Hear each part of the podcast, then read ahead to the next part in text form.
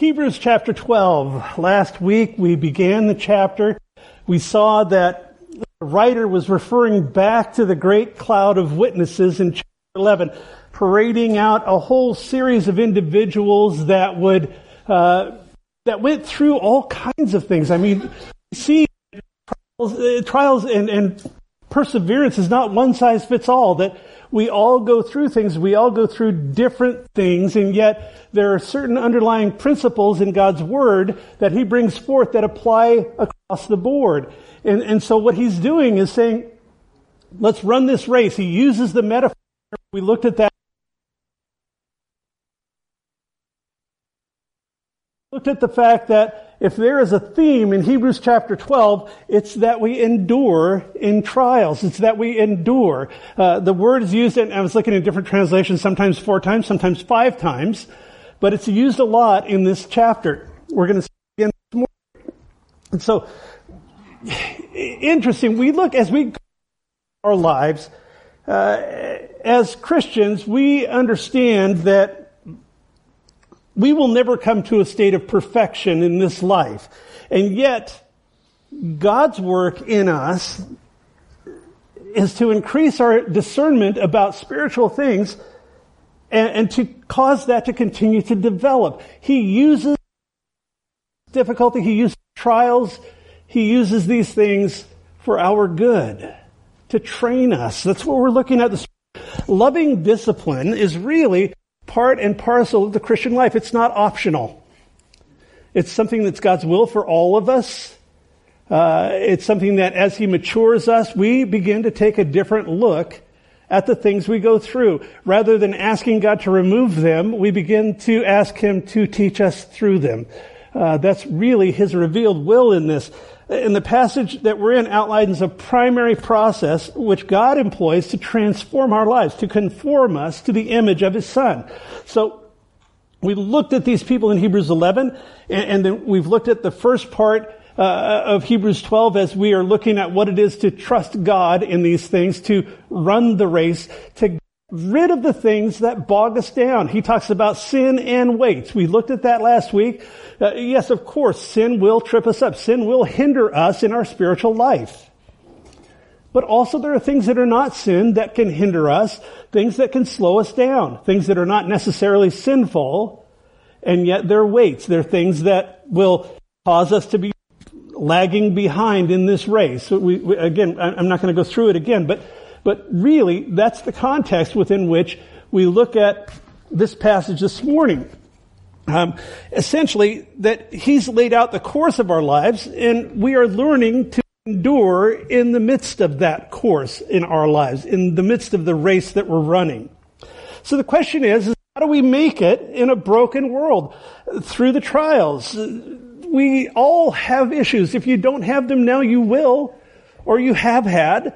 And, and we all go through things and we go through matters of health. We go through financial difficulties. We go through periods of loss of a loved one or uh, relationship issues where things get broken. And, and all of us have to face these things, don't we, as we go through and as we live this life. We're not immune to that as Christians. However, we do learn to look at things and to walk differently as children of God, as people who are covenant people belonging to Jesus, as we walk this life, as we walk through, we can look different. And that's God's will is that we do look different. We do respond differently. We do wear up under trials.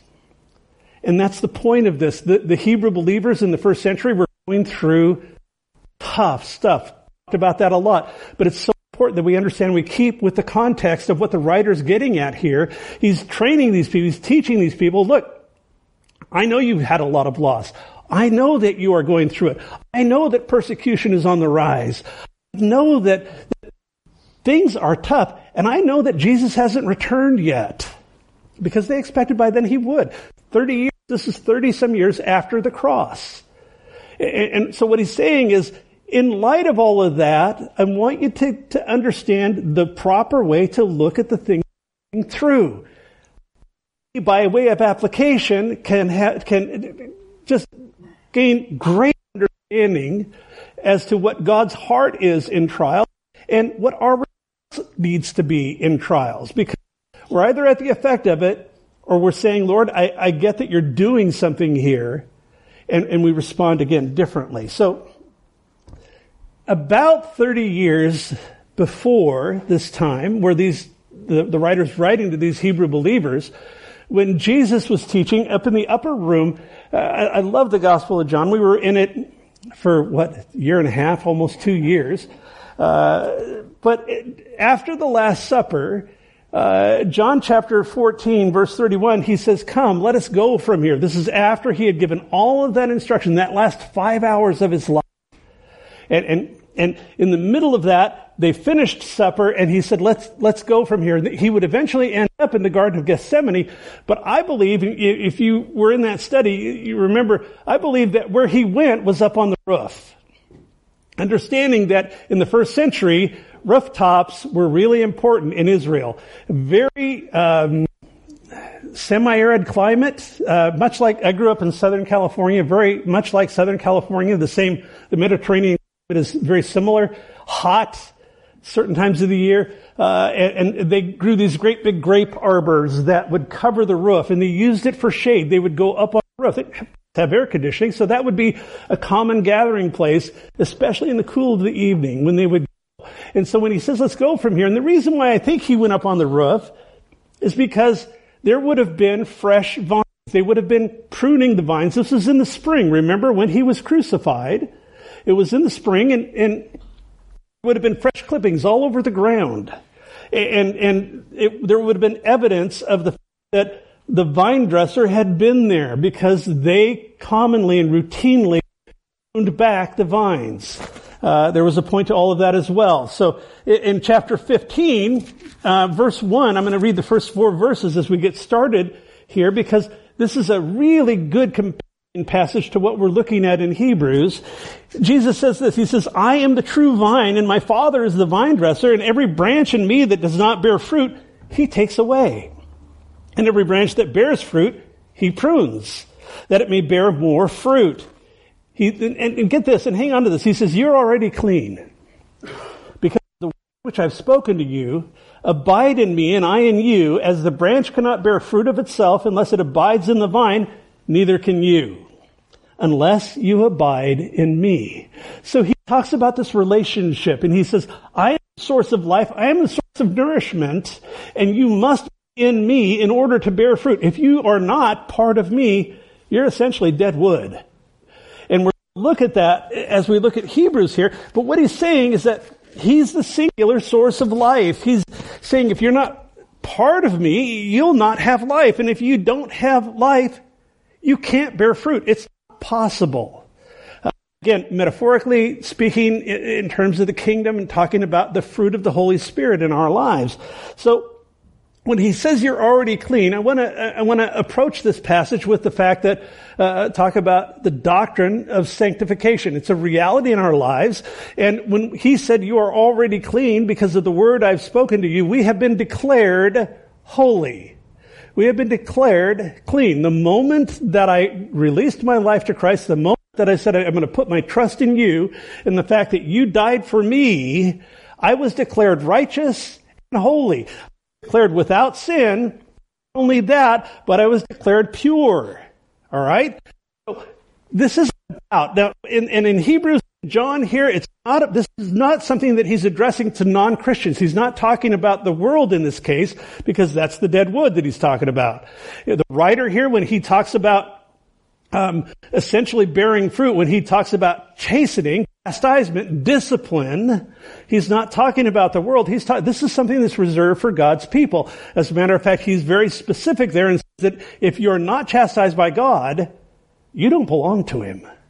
And so it's the same thing. If you see the, the, the shades of the same here as to what Jesus is talking about there, and then what the writer is saying to the Hebrew believers, and we'll see that more as we go along. But uh, he says you're already clean. You have been sanctified. In Hebrews chapter 10, a couple of chapters ago, uh, in verse 10, he says, We have been sanctified through the offering of the body of Jesus Christ once for all. A reference to the cross.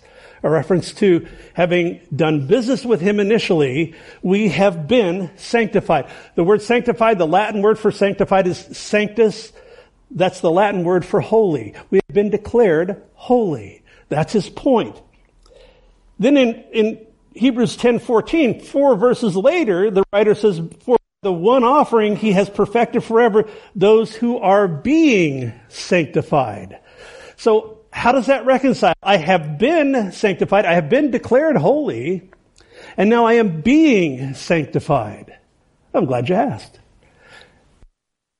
He's going to bring out the fact that trials that we go through, the things that we endure, the things that he is encouraging these first century Christians to look at, the, the trials you're going through, the difficulty you have is part of God's sanctifying work in your life. And if you are not being sanctified through the trials, you're part of it. The door is always open. And yet, as we look at this, there's positional sanctification and there's practical sanctification the daily walk, thing as we're being conformed to his image. That happened through the process of sanctification, through the process of him conforming us to the image of his son. That's part of his plan. Again, this is central stuff, guys. This is central to understanding why we go through what we go through. And it's central to understanding our response ought to be as we go through it. Because it's not just willy-nilly, life is hard. Life is hard at times. But there's a point and a purpose to the difficulty. And that's what the writer wants to make sure these people understand and that we, by way of application, can come to a deeper understanding of God's work in our lives as well. So, I want to focus on the concept of pruning and fruit bearing here because our life does flow from Him. We're not trimmings, we're not cuttings, we're not the branches around. We're part of the branches that are joined to the vine. And that's where we get our life. It's where we get our, it's where we get uh, all that we have to do with Him. I, I love the fact that Jesus uses this as an example for the Christian life. So how do I bear fruit? How, what, what's involved in bearing fruit? Four things. First, you need to be a living branch. Dead branches don't bear fruit. Uh, that's the point that Jesus is making. It's the point the writer is making. Uh, you, you, have got to be in Him in order to bear fruit. You have to be connected to the vine as a branch. So that's the first thing. The second is you have to have a quality vine. Not all vines are created equal here. Winemakers for centuries have competed for quality vines. The quality of the vine determines the quality of the fruit. There, there's no better vine to be joined to than the one that has Jesus as the, vine and, and us as the branches. He is the quality, he's the real deal. So much out there in, in religious bleh, uh, that it would try to draw us away from devotion to Christ, that would try, that would have us to believe that, that there's this whole system and this whole deal. Christians in the first century were looking at going back to Judaism, which was nothing. It had come to nothing. It had been replaced. The writer was very clear about that. And so as we look at what it, what is involved in, in bearing fruit, you have to be a living branch and then you have to have a quality vine. And, and we do. The third is that nourishment is necessary. That's why we're here. Uh, that's why we have devotions. It's why we spend time with the Lord. Because as we nourish our soul, uh, as we feed ourselves on the bread of heaven, then we are nourished spiritually. And as we're nourished spiritually, we come to a deeper, a greater understanding of His work and His purposes in our lives. And that's part of, again, what the, the writer is bringing out here in Hebrews.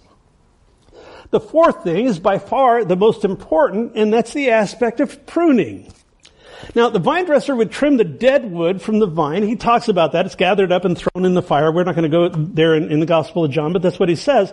Uh, but they also cut back on the live wood because the plant is producing big leaves. All right. If you have been around grapes, and I think about Chuck and Joanne, you guys have like what, 50 types of grapes in your, in your place? Uh, but if you've been around grapes or viticulture, uh, what happens is grapes grow really, really fast. and they grow so fast that what uh, the, the, the vine dresser does is he goes and he actually prunes back the big leaves. If you're using it for cover on a trellis, there was a balance you wanted to have because they still grew fruit on the grapes uh, as they did for shade, but they still had to cut them back because if all the nourishment is going to the, to the leaves, there's not any nourishment left for the fruit. So it, it was a balance that they had to, to, to maintain there, but the desire was to produce good fruit by cutting back the vine, by cutting back the growth that is not necessary. And so the vine dresser was, that was his job. And, and in Hebrews chapter 12, the most extensive passage on discipline, we're looking at very much the same kind of a deal. We're talking about how God prunes us. We're talking about how he produces fruit in our lives. So imagine the thing that you're going through. Uh, things hurting right now uh, and see what comes through. that is the pruning. That's the discipline. That's the thing that he has in front of you. And you know what, folks? It looks different for me than it does for you. I, I love the fact that God, by, by the Holy Spirit, uh, yes, these are universal principles that we can put on, that we can wear as Christians, and yet He deals with us individually, doesn't He? Uh, and it's just wonderful in, in, in the way that I see walking with the Lord, how He comes to us individually. And that's part of what the writer's point here is he talks about this is the produce, the fruit bearing is the produce of an individual relationship with Him. It's not something that is just, like I said, across the board. Yeah, the principle applies, and yet He comes to us differently through the things that we experience. All of that is to get to the text this morning, Hebrews chapter 12, verse 4. He says, You've not yet resisted the bloodshed, striving against sin. We, we ended here last week, remember? The writer's actually, he's giving them a gentle He's saying, You're not dying, the things you're going through. Uh, yet, what he does is he now, he moves from the rebuke to an exhortation. You guys know what an exhortation is? It's a strong encouragement. No, exhortation is not yelling at somebody and saying that that's, you know, part of what God wants to do. I remember as a young Christian, somebody was yelling at me and I, questioned why they were being kind of aggressive and, and they said, well, I'm exhorting you. And I'm like, mm, that doesn't feel like what I've been reading about with exhortation. It sounds like an excuse to holler at me and I, am just not going to buy it. But the point is, is that an ex- the gift of, it's a spiritual gift. When, when somebody exhorts, my daughter, was amazing. Uh, and she had the gift of exhortation. She could tell people hard things. I've shared that with you guys before, probably, but I would marvel. It's like, and they would, she'd really hard things to her girlfriends. She, she was very gifted as a counselor and, and all, and, and, and she would say hard things to them and they'd go, wow, thank you. And, and I, I would just be blown away. It's like, if I said that to somebody, they'd probably want to punch me. And, and yet that's, that's what the writing he's exhorting.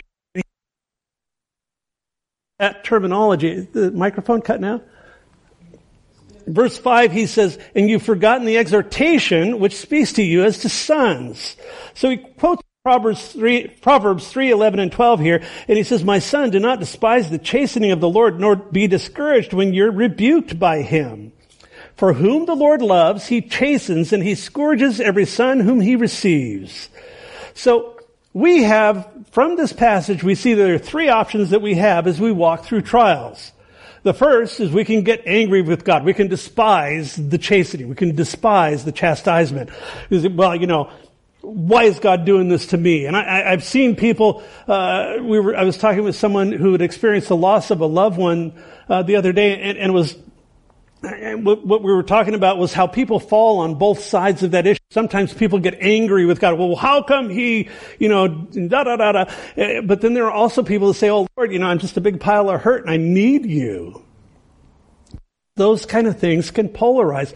He's saying we have the option to despise the chastisement. We have the uh, uh the ability to despise the fact that he is doing this for our good. Uh, so we can become angry with him. We can be so uncomfortable that we take the wrong approach. The other thing he says here is that we can be discouraged, thinking that maybe God's mad at me. That's why I'm going through this. I've heard that a lot, and it breaks my heart when I hear that. Or, or, or thinking, you know, I just don't know how I'm going to make it through this. This is just so hard. This is too big for me. I don't know, and, and I'm just discouraged. Or this trial has gone on for a long time. There are times we go through things where God doesn't bring resolution right away. There are times where it just hurts. There are times where we have to bear up. We have to, and we're called upon here, and he talks about it, that we need to endure trials, don't we? And so we can become discouraged in them. We can, we can be angry with God. We can become discouraged. And, and both of the, these options, what he talks about here is he's saying, you've forgotten. You've forgotten the truths that you've learned. You've forgotten the exhortation that he's dealing with you as with sons or daughters. And when we forget, when, when we get our eyes so thoroughly on the trial and off of the Lord, that can happen to us, even if we've been walking with the Lord for a long time. And he doesn't want to see that response. And this is such a great passage to draw uh, this wonderful instruction from because the third thing is we come to a deepening understanding that we belong to him, that we are branches in the vine. And that as sons and daughters, we look to Him for what He in His love wants to accomplish through the trial. That's the mature approach. Lord, I don't like it. I, this is painful. This hurts. This, I'm uncomfortable. I don't know what to do. I, I, I'm bewildered. I mean, fill in the blank, folks. We've all lived in that place, and if we haven't, we will. And yet, we can come to a place, especially looking at how God's word applies to our lives, of saying, what are you doing in this? And so often what people, what the temptation is, is because it's painful, we think that God's not in it. No, He is in it. So, He's dealing with us on some things. I talked about last week Oh, good. Somebody got that. I talked about last week that, that about being approved. Hebrews 11 starts and ends with being approved, that the, the men of old found approval and, and, and all of that. And, and yet, in this section, we're looking at what God does when He doesn't approve of something in our lives. And, and so as we go through this, as we look at this, we see that Chastening is part and parcel of the Christian life. It is part of what God's revealed will is in our lives. Uh, the same way as a father with a son or a daughter. The point is, is God disciplines us, sometimes severely, because we're his sons or daughters. Is it always because of sin? No. Is it sometimes because of sin? Absolutely. There are times where he uses the chastisement to pry our fingers off of things we've got no business having our fingers on. And that's true. Look at Paul with the, the, the guy in 1 Corinthians that uh, was having a relationship, a sexual relationship with his stepmother. And, and Paul said, I delivered such a one over to Satan for the destruction of his flesh that his soul would be preserved. And, and in 2 Corinthians, he kind of had to exhort him to let him back in. He repented. Now, uh, now stop, stop the chastisement. the whole story there. But the point is, is that this is a huge truth. He cares so much for us that he takes the time to correct us. And that's true. His discipline is always, always, underline always motivated, motivated by his love. He, if you are a child of the king, if you are a Christian, if you belong to him, he is not mad at you. Get that through your head. He is not, by the, the, through the power of the covenant of grace, He is no longer angry. We store up wrath outside of Christ. That wrath is rolled away. That's the work, that's the power of the cross. And so, if He's not mad at me, then what's going on? Shaping me. He's conforming me to the image of His Son. He's working in me. He's using these circumstances to come to bear in my life that He could do the work and have it stick. Because, you know, if I can change you, somebody else can change you back. But when God, through the things we're looking at this morning, when He changes a person, when He changes a heart, that's a permanent deal. That's something that we can hold on to. That's something that we can rest in because that's His work. The other thing is, let's face it, folks, our hearts are prone at times to wander.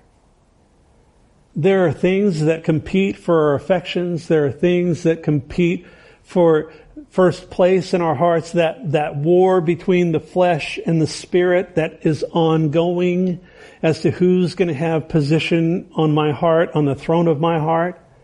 The, the flesh lusts against the spirit and the spirit against the flesh. And, and, and there are times where our hearts do wander. And he uses chastisement. He uses these things to draw us close, to pull us back in, to give us the ability to see him in the midst of it. Verse 7, if you endure chastening, God deals with you as with sons, for what son is there whom a father doesn't chasten? he's encouraging them once again to endure. He's saying you need to bear up. It's not about getting God to get rid of the trial. It's about going through it. He never promises that he's going to keep us from trials, folks. He does promise to walk through it with us. Big difference. Because he wants to accomplish something in the midst of it. In Proverbs 13:24 we read, "He who withholds his rod hates his son, but he who loves him disciplines him diligently. I don't know about you, but I remember raising my kids. I remember being a kid at the other end of the switch I had to just go pick. Which is never, you know, it's like if I got it too small, I had to go get another one. Um, but I remember, you know, we don't like it. Kids don't like being chastised. They don't like being disciplined. I remember getting a lot of pushback, especially from my daughter because she's thinking stubborn. And some of us are too, aren't we? and yet, as a parent, as an imperfect parent, when I'm willing to put in the time, when I'm willing to be consistent with my discipline, when I'm willing to shape that child, there's fruit. Uh, it, it, saddens me when I look at some of the stuff in our postmodern culture, our postmodern world where people, you know, they talk about moral relativism and, and, you know, what is right and wrong is no longer a clean line. It's fuzzy and blurry on both sides and, and people raising kids in that manner where they're trying to decide all kinds of weird stuff. Oh man, I'm tempted to go into that. I'm not gonna.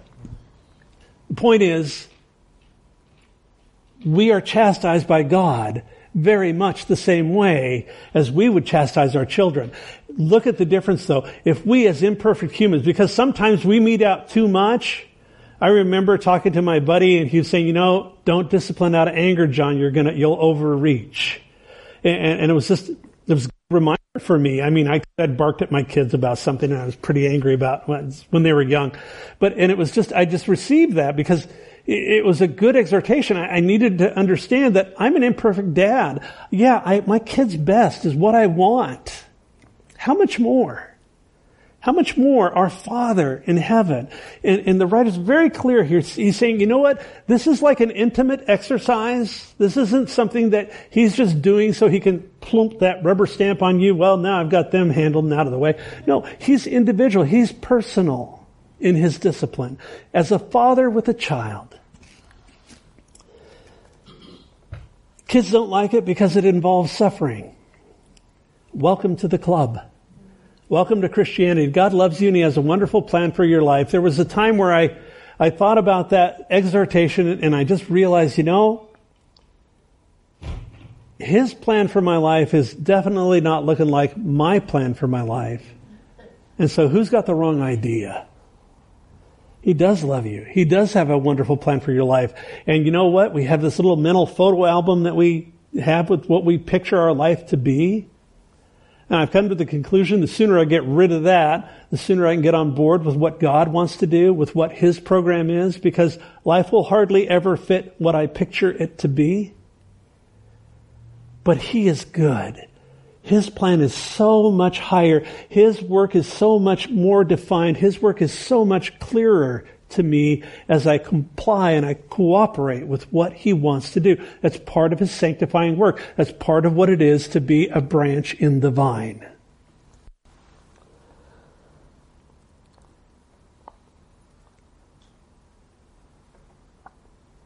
That he disciplines us gives us the assurance that we belong to him. We've been adopted, folks. If you don't look at yourself as his child, eh, go through and look at the powerful, powerful passages in the New Testament that define us as having been adopted into his family. And what that means is that we have all of the rights and privileges of a son or a daughter. We are part of the family and that's how he treats us. It's a legitimate we are legitimately children of Him. Uh, he to those who believe in Him, to them He gave the power to be called sons of God. Is what the Bible says. Verse 8, but if you're without chastening of which you all have become partakers, then you're illegitimate and not sons. So discipline is proof that one is his child. The lack of it is also proof, according to what we read here, that someone does not belong to him heavy words. I'm not going to try to defend that. Those, that's tough stuff. If you don't belong to Him, how do you know? The point is many profess to believe in God, even to believe in Jesus Christ. The, this verse teaches that you're not His child if you have not been disciplined by Him. How do you know if you've been disciplined by Him? Eh, how do you know if you're in? Fruit the training that we go through or the lack thereof. In Matthew chapter 7, Jesus says this in, in verses 16 to 20. He says, you will know them by their fruits. Do men gather grapes from thorn bushes or figs from thistles? Obviously no. Even so, every good tree bears good fruit, but a bad tree bears bad fruit. A good tree cannot bear bad fruit, and nor can a bad tree bear good fruit. Every tree that does not bear good fruit is cut down and thrown into the fire. So how do I know? Is my life fruitful? And I'm not talking about you have to be, you know, doing like Billy Graham and fill football stadiums. I'm just saying that if I belong to Him, there will be fruit. That if I am involved, if I have this love relationship, if I have let the weight of my life down, it will show. And writer's point, it will show up. I, I can know, and I do know, folks, and it's like you don't have to walk out of here with a question mark over your head. But you do have to understand that if you believe, you will be woodshed with dad. It's part of it. And if you don't the woodshed, you need to examine, do I really belong to him? Am I part of this process? Is this process being worked out in my life? Because this process is not for unbelievers. This is not for dead wood. It's for those of us connected to the. So he disciplines his own children, but he doesn't discipline the devils, essentially. Verse 9, furthermore, we had human fathers who corrected us and we paid them respect or submitted to them is how that is rendered. Shall we not much more readily be in subjection to the Father of spirits and live? Maybe not at first. When, when my earthly father disciplined me, I mean, I know what it's like to be a rebellious child, and some of us are rebellious in our relationship with the Lord. I want to encourage you, my friend, if you are in rebellion, understand one thing. God will, and you belong to Him, God will shout as loudly into your life as He needs to to get your attention. Uh, I've shared with you guys before. When I raised my kids, I would I, I would tell them, "Look, guys, there's a short way and the long way." Uh, I go to a Bible study like this, or uh, I'm, I'm, reading, doing devotions, whatever it is, and, and the Lord speaks to me, and I, I take that and I say, Lord, I, I just want to incorporate that into my life. I want to walk in that truth. I want to understand you more. Or the long way is, is I just decide to blow it off and, and, and sometimes we do, sometimes I do, and his chastising hand comes into play. Oh, no, no, no, no, I'm not going to let you wander off that way. I'm going to pull you back in. And he'll use circumstances, trials to do that. That's what the writer's talking about. This is a loving thing. This is not something that he's doing because he's into beating us up or making us live miserable lives that are uncomfortable and at odds with him all the time. That's not the writer's point. Quite the opposite. The thought is they were correcting us for our own well-being. Our parents did that. It, kids with discipline. Again, you just see it out there where if people are, kids are disciplined, not chastised, if they're not subjected to discipline, the same kind of thing who are totally have no respect for authority, respect teachers, they don't respect God. I mean, fill in the blank. It just goes. The list goes on and on and on.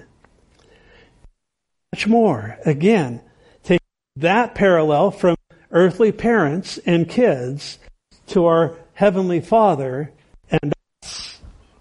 The point is, without discipline, we'll tend to go down the wrong path.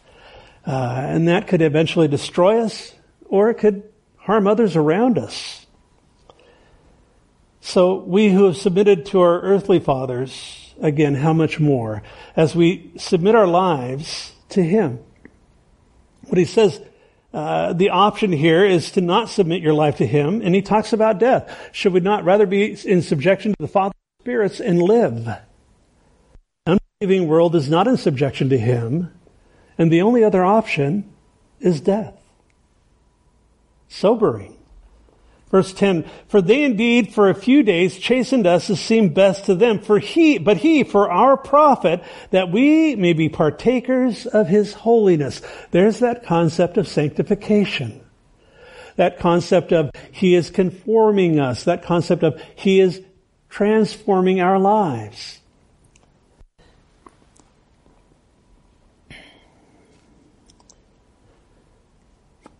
Our Heavenly Father always disciplines us the right way. Unlike sometimes early parents. Uh, I know I had a very heavy-handed stepfather. He was, he was off the, off the rails. and he did not know how to discipline. And, and I had a terrible example. As a young Christian, I had a hard time coming to an understanding of the father heart. It wasn't until my kids got old enough and I realized how invested I was in them that I began to understand God's heart in this. This is dear to my heart. This is really important to me personally. This is a, an area that I've walked in that, that I had real struggles as a Christian in just because of my own upbringing. And yet God's healed that.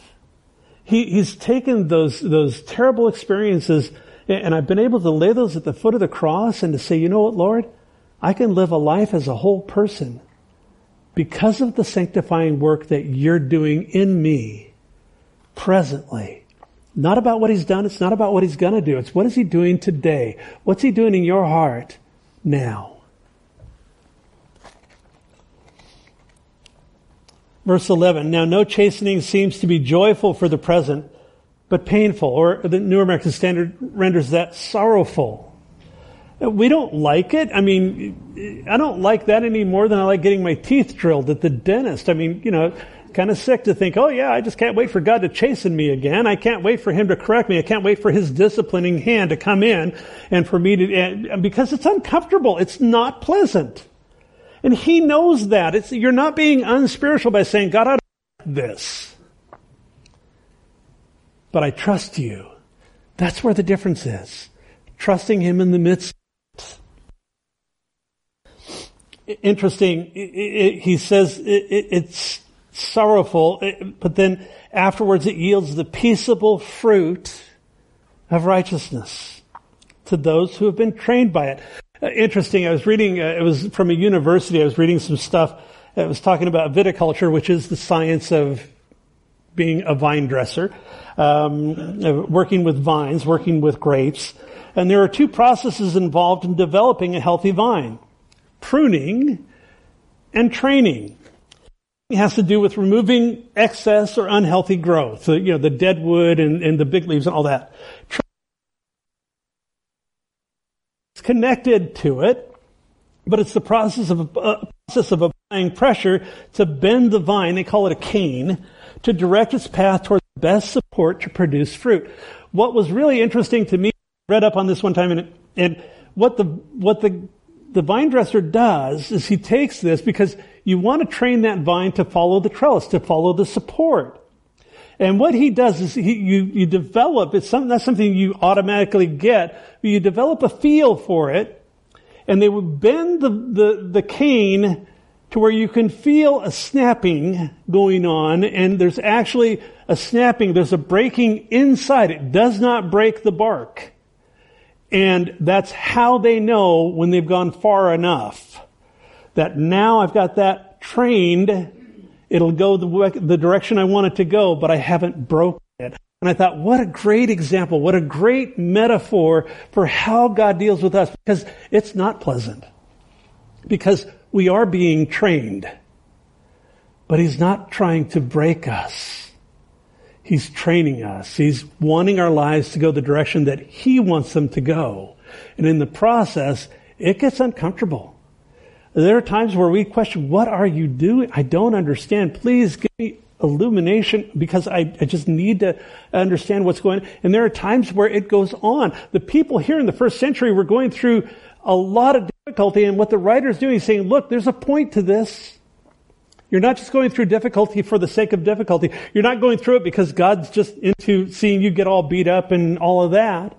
Yes, there are times where the trial doesn't relent. We talked about that a couple of weeks ago when we looked at the fact that the things we go through don't always end well, do they? And yet God will be glorified in it regardless. And that's something that as we go along, folks, we just come to place where we have to trust. Lord, I don't understand this. I don't understand why. I don't understand what you're doing exactly. Please reveal it to me in your time. And in the meantime, trust. So as we wrap up here, we're not going to go any further in, in Hebrews, but I want to look at three good reasons to not lose heart. Why shouldn't I just cave when I go through trials? Just give up when the pruning comes. And the first is it's actually from what we looked at last week, uh, is because Jesus didn't give up as our great example. Uh, verse 3 here in Hebrews 12, uh, he says, For consider him who endured such hostility from sinners himself, lest you become weary and discouraged in your souls. He, he endured the cross, despising the shame, and when he had made atonement for sin, sat down. Remember at that. What it's, what the writer's saying is, look, I went through it, but Jesus went through it way more than you ever will and he endured it. So one of the reasons we don't just toss it in and give up is we realize that our great hero went through it. That he went all the way. That he, in the garden, under such stress, sweating drops of blood, came to a point of saying, Father, not my will, but your will be done. The Bible tells us that he learned obedience through the things that he suffered. That doesn't mean that he had been disobedient. What it meant was that he went through things and as the writer's saying here, he understood that there was a point to it. Not my will, but your will be done. That's a good thing for us to come to when we don't understand exactly what God's doing. And Jesus did. But there's a mystery in that. Anyway, I won't, won't belabor that anymore. Uh, the point is, you think, well, well, that's easy for him. Really? Remember, he emptied himself. Everything he went through, he went through as a human. Perfectly obedient. We have the ability to say, I'll trust God to accomplish what he wants to do in me. And sometimes that's a hard thing to say, and yet that's the high road. The purpose of the trials is to get through them. Again, not necessarily to deliver us from them. Uh, that's part of what he does as he transforms us. He renews our mind. He, we, we get the endurance. We get the ability to say, not so much, Lord, get rid of this pressure, get rid of this trial, but show me how to bear up and how to bear up and do well within it. That's why I've told you guys many times, I can't change the circumstances, but I can show you from God's Word, and this is a primary passage, how to live well within them. And that's what He wants to do. That's why we look differently when we go through trials. It's part of His transforming work. Part of his sanctifying hand. We cooperate or we become angry or discouraged and we, and we forget that he really does have this. He really, my life truly is in his hands and it really is going to work out.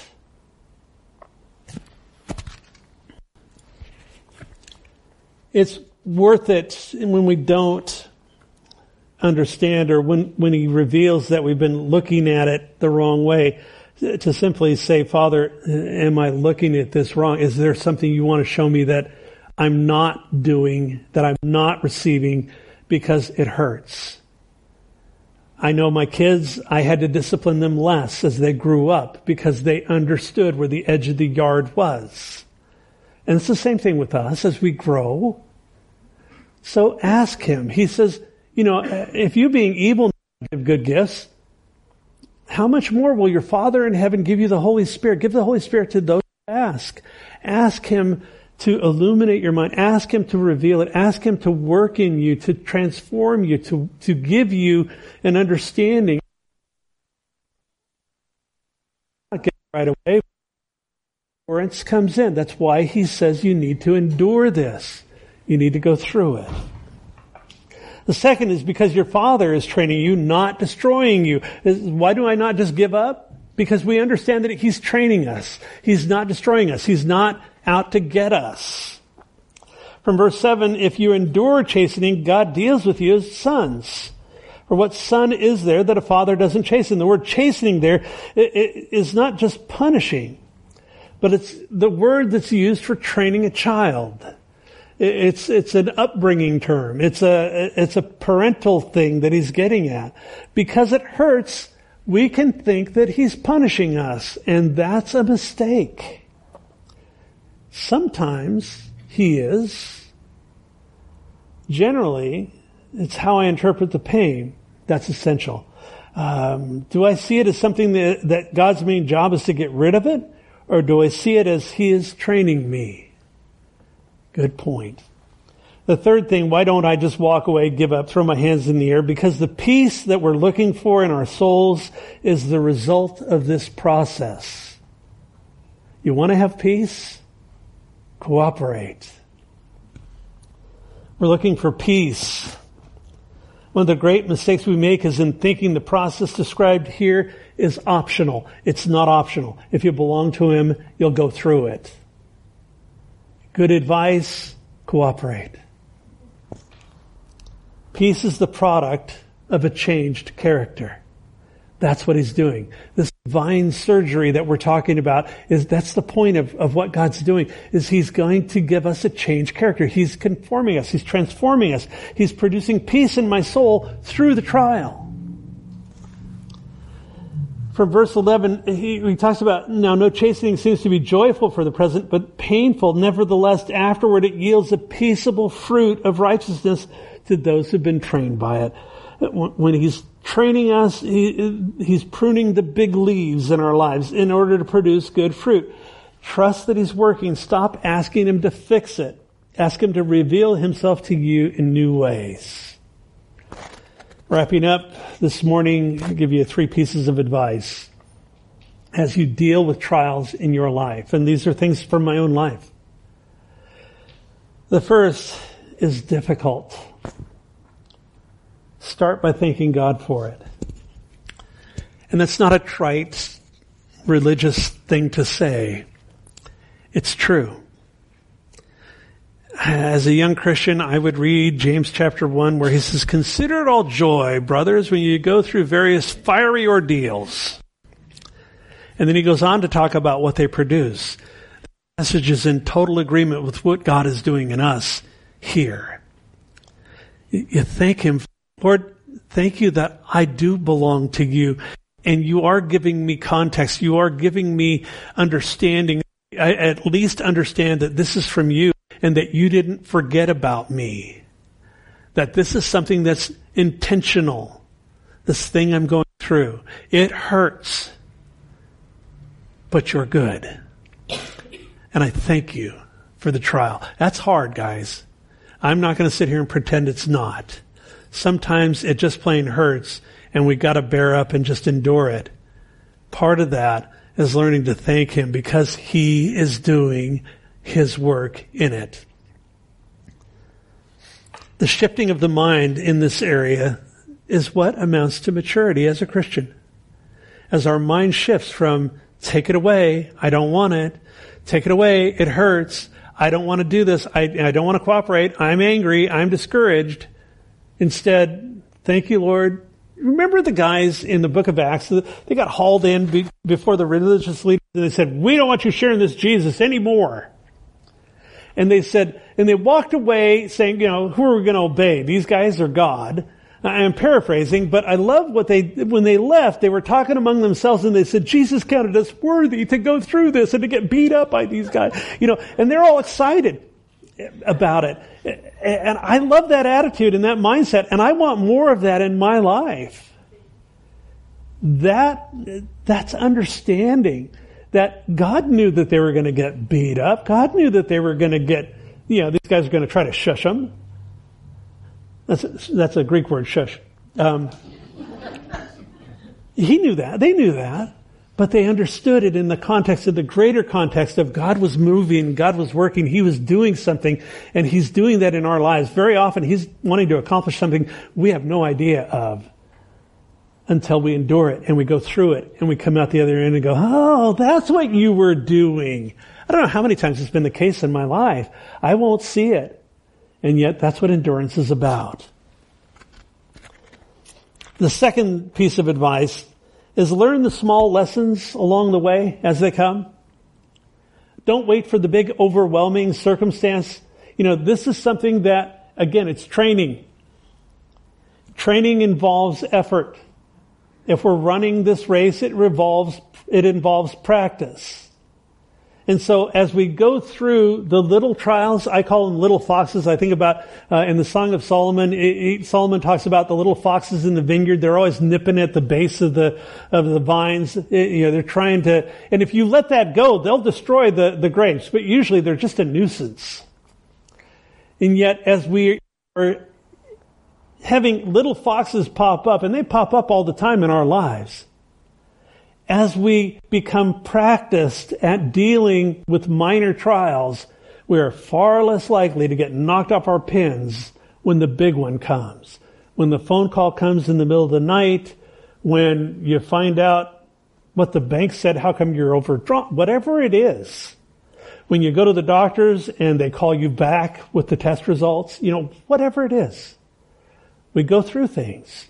You're far more likely to bear up well in trials when you weather the daily stuff with Him in mind.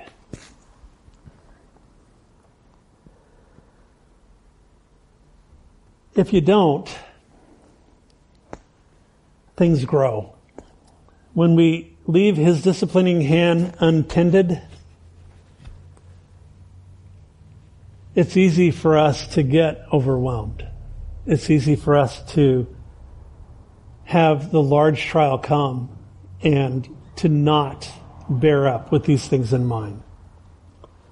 The last thing is trust God for other people's chastisement. Um, pastoral advice, it's none of your business. Truly, there are times where somebody I know is going through it, and I don't take, if, the, if I believe the Lord has shown me why they're going through it, that is not an invitation to go meddle in their lives and to get in their face or to get in, involve myself in their affairs. What that usually is, is a prompting from the Holy Spirit, if it's accurate. I mean, I can make it up too. But if it's accurate, it's a prompting from the Holy Spirit to pray for that person. And, and folks, I don't get in a hurry about things. I don't, you know, you are his sheep. You are not my sheep. And I am just going to trust God for the trials that other people are going through. And I'm not, that is not my place. It, I, I, I, may have shared with you guys, I think I did, about when I was brought onto the board of the, the Calvary Chapel I was at in, in California for 20, whatever years. And, and, I'll never forget the, the senior pastor, um, Bob, uh, that first board meeting I went to, he, he got up in my face. I was sitting in a chair and, and, and he was, I don't know, probably six inches shorter than I was and, but he was bigger than life when he came and he put his finger in my face. And he said, now listen. And I was like, yes, sir. Um, he said, these aren't, and it's some of the best advice I ever got. These are not your sheep. You love them. You pray for them. You leave them alone. They're God's sheep. And it's a privilege to do what you're doing. And I just looked at him. I felt tears welling up in my eyes and I just said, got it. Great advice. Not just for church leadership, but for all of us. Love people. Allow them to go through the trials that they're going through. And if you feel like you have some insight, that's not an automatic invitation to share. It's absolutely an invitation to pray. There may be a time, I mean, different relationships and all, I mean, spousal relationships, uh, times where we talk things out and all that. I'm not saying that you never say, what I'm saying is use wisdom. Know that you don't have an inside track on what God's doing in the life and in the heart of another. Finally, it's Christmas. It's a time for joyous celebration for God's people. It's, it's, a time for celebrate. We celebrate the incarnation, the time when God became man. I, am really looking forward to Tuesday night. Uh, I just uh, am excited about our Christmas Eve service here and, and all that that entails. That's as it should be. Stacy and I were at a dinner the other night for a, a, a nonprofit that I'm on the board on, and uh, one of the people said, I want to go around the room and, um, uh, and each of us, let's just say what we want for Christmas. And I was like, oh, great. I'd love to spotlight. no, I don't. But, you know, what was just on my heart is connected to what I'm talking about here. And it got to be my turn. And I said, you know, I just want, I know that this is a time of year where people are hurting. There are times where there's an empty place at the table that maybe for years was occupied and somebody that's gone on to heaven or, or, or not. Or there's times where we miss those that we can't be around. There's, there's a whole plethora of reasons where this can be a stressful, hard time of year. And I just shared with the group the other night, I said, you know, my heart is that I'd just be able to give the love of Jesus to the people that are within my sphere the people that I have influence uh, uh, with, and and that that uh, truly is it stays in my heart. We, I understand that this is this can be a tough time of year, and, and we don't know what God's doing in somebody else's life. We don't know often where they're at. And I would just encourage you, as people are going through difficulty, maybe God's doing something in that through what we're talking about this morning, if they know Him. But just love them. Come alongside. Understand that God's hand in someone else's life is between them and Him. And, and take the advice I got um, when I was brought onto the, the board of the church at Calvary Chapel Gridley, and, and Bob put his finger in my face and said, You love them. You pray for them. And leave them alone. Let God do the work. Let Him do the work in you. Let him have his sanctifying work. Let him produce the fruit. If you're in the vine and you're a branch, let him do it. And if there's an aspect of arrogance or pride that is keeping you from that, lay it down. Let him work. And enjoy the fruit that comes in your life as a result. Let's pray. Father, uh, just oh, what a brief look here at, at godly discipline, at loving discipline, at loving chastisement that all of us go through. And Lord, I pray that as you by